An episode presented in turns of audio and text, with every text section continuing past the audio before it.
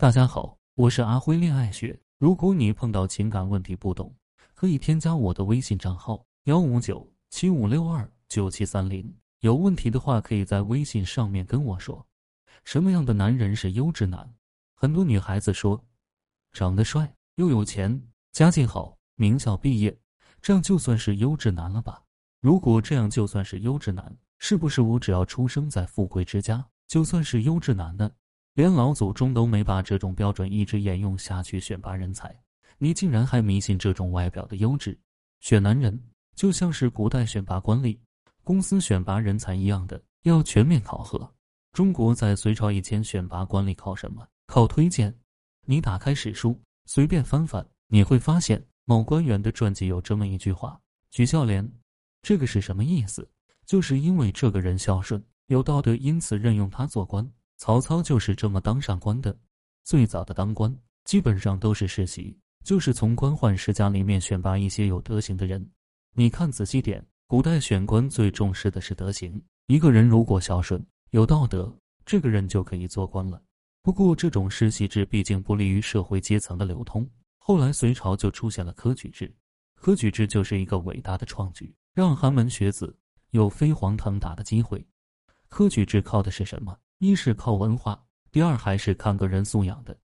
中了状元的人，进京亲自面见皇帝，皇帝亲自给一个官职。古人在选择人才的时候，有两个标准：德与才。德才兼备为上品，有德无才是中品，无德有才是危险品，无德无才就是废品。这就是我给学员们的答案：德才兼备的男人才是真正的优质男。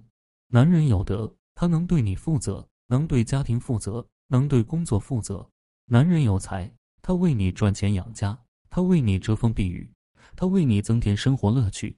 古代在夸一对新人的时候，说什么呢？郎才女貌，说明男人的能力和才华非常重要，女人的美貌是很重要的。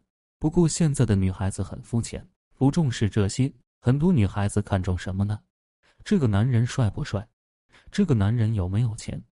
这个男人是什么学历？这个男人家庭背景如何？这个男人是不是自己喜欢的类型？这个男人的性能力行不行？唯独不关注男人的德行高不高，为人好不好，不关心品德。人品是男人最佳的通行证，没有好人品，再有能力的男人都是危险品。有才无德的男人不仅会坑外面的人，一样也会坑了你。很多女人因为爱情一时蒙蔽自己，嫁给了自己认为的优质男。无论何时。女人应该把男人的品行作为自己找男人的第一标准。你既不是找一个长期饭票，也不是一个炮友，你在找一个终身伴侣。